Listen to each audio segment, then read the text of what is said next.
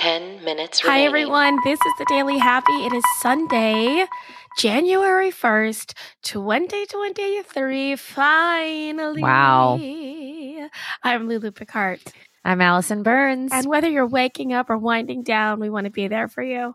crazy 2023. and if you want to be there for us during this new year, you can check us out on all of our social medias at This is the Daily Happy or Twitter at This is the DH. Click on those links, say hi, tell us, you know, what you're looking forward to in the new year. And if you want to see anything else from us, you know, maybe we'll just do it. sure. We don't know. We don't, you know. Why We not? don't know what's happening ever. Well, we are about to hit a milestone because Uh-huh. on January 6th, it will be the five year anniversary of podcasting for Allison Right. and me.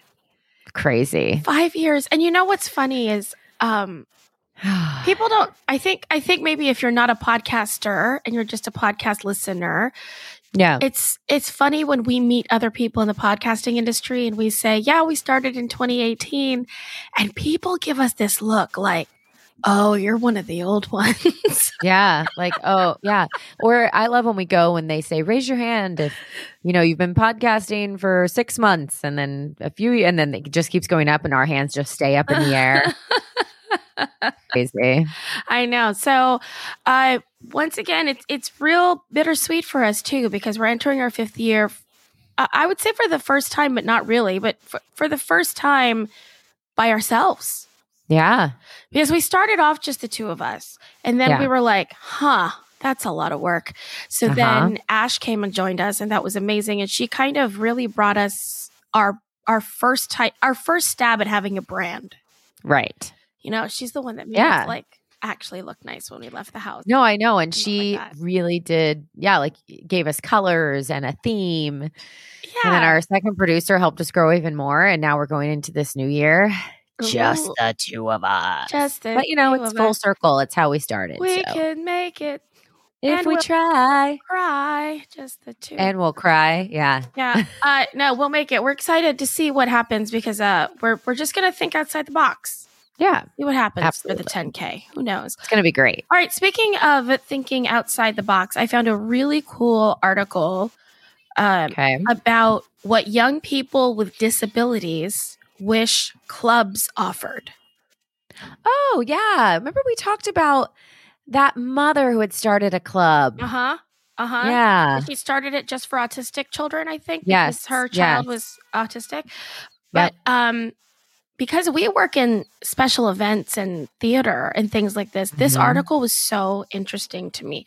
So, for instance, there's this uh, young guy. He's 22, and he Okay. is uh, he was born deaf, but he got a cochlear implant at five, so he can hear a little bit oh nice and he went to a club that had an installation for people with hearing difficulties what they did is they had um, a sign language interpreter they had an installation allowing you to he- feel the music through vibrations oh, they wow. made sure the venue was wheelchair accessible they offered um, well-lit spots for people with visual impairment so they wouldn't feel lost all that kind of stuff and this guy said I, I liked it, but it would even be more fun to have one of those floors with sensors that vibrate to the rhythm of the music. So deaf people Oh. can dance on rhythm.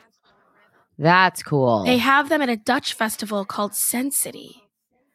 i didn't even think of that Right. that's really cool Um, so he's then they said, What would make clubbing easier for you? He said, Well, if they knew how to deal with deaf people a little bit better. When a security guard wants me to open my bag, it'd be great if they understood I have to be visually told. People in hospitality generally get very confused about these situations. They might start they might start speaking loudly or in another language that doesn't help. The sign language oh, gesture for beer is very simple and be useful if the staff knew it. oh i know i wish people were more sensitive Yeah. to those type of things for Yeah. sure Um, but th- and another guy who has a prosthetic leg says Okay. that he loves clubs that have places where you can sit and relax, where there's a lounge area of some sort, so he can take a break and go sit down. Okay. I love that. I I Yeah. love to take a break. Like I'm I'm ready for that, you know. Absolutely. Yes, please. Um, and another person who is who is deaf says for them Five the minutes biggest thing is that remaining. they can feel the music. Ugh, I love that. I know that's because that's I feel like that's important for even you know for even musicians who can hear. So I can't even imagine for a musician a performer that needs to f- literally feel the beat how important that is. Mhm. I- and I know I've saw a few. There's been a few people that I've watched who are uh, deaf who do who they wear bare feet, no shoes, Oh, so sure, they can sure. feel the beat underneath their skin, their connection with the floor. That totally makes sense to me. Yeah. I understand that fireworks. Trust me, this connects. Okay. I understand that fireworks are bad for the environment, Yeah. and so people really want everyone to transition to like lasers and pro- oh. projected light things. Okay. Yeah. which yeah, I yeah. think actually confused the birds. So don't get me started on that. okay. But I miss hearing and feeling the fireworks. The The Oh, old I s- fireworks, because the old fireworks, there Yeah. was like literally like a bang, and it would set the car alarms off in the parking lot. oh because it's so it was so loud. It would have it would have that boom, that The like boom. boom. thing, you know. Yeah. and that was such a part of it for fireworks for me that now whenever I see a projected show or a laser show, yeah it's pretty. pretty. but it just doesn't like it's not all this you don't smell the gunpowder it's also that smell yeah. and the sound and the feeling Yeah. that's what you lose Absolutely. anyhow Yeah. not everything can be virtual I know it's so true.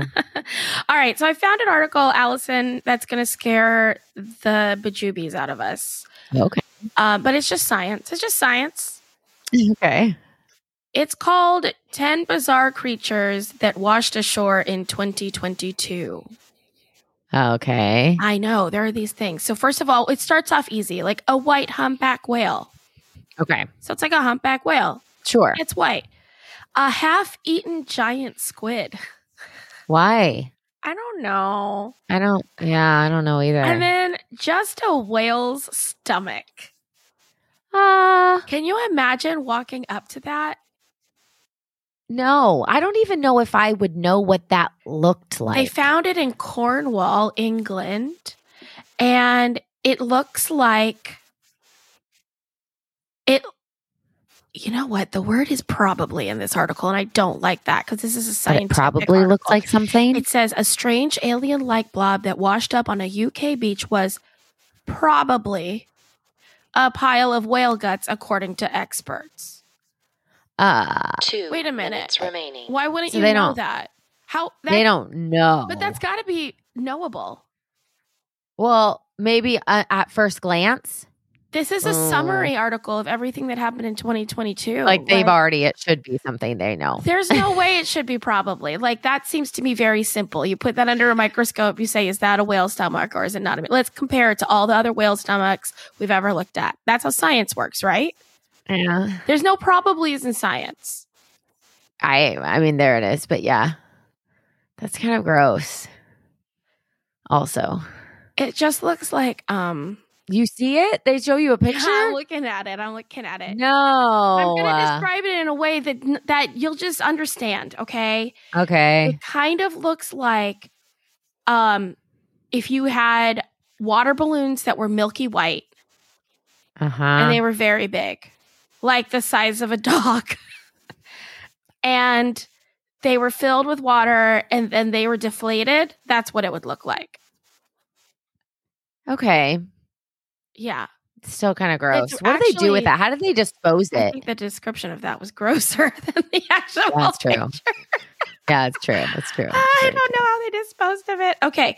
Also in New Zealand, um, hundreds of tiny penguins, more than 500 of the world's smallest penguins. 30 seconds remaining. and they Yeah. and they all got really um climate that they, what it says is there was an increase in ocean surface temperature so their Uh-huh. prey was forced into deeper and colder waters and these little penguins couldn't survive in the deeper colder waters chasing their Oh. prey. They show Ten. pictures of that too. Yeah, they're, Nine, they're so cute. eight, they're these tiny little seven, penguins. I mean, six, there's nothing in the five, picture to indicate four, scales, so they could three, be giant, but they say two, that they're little. One.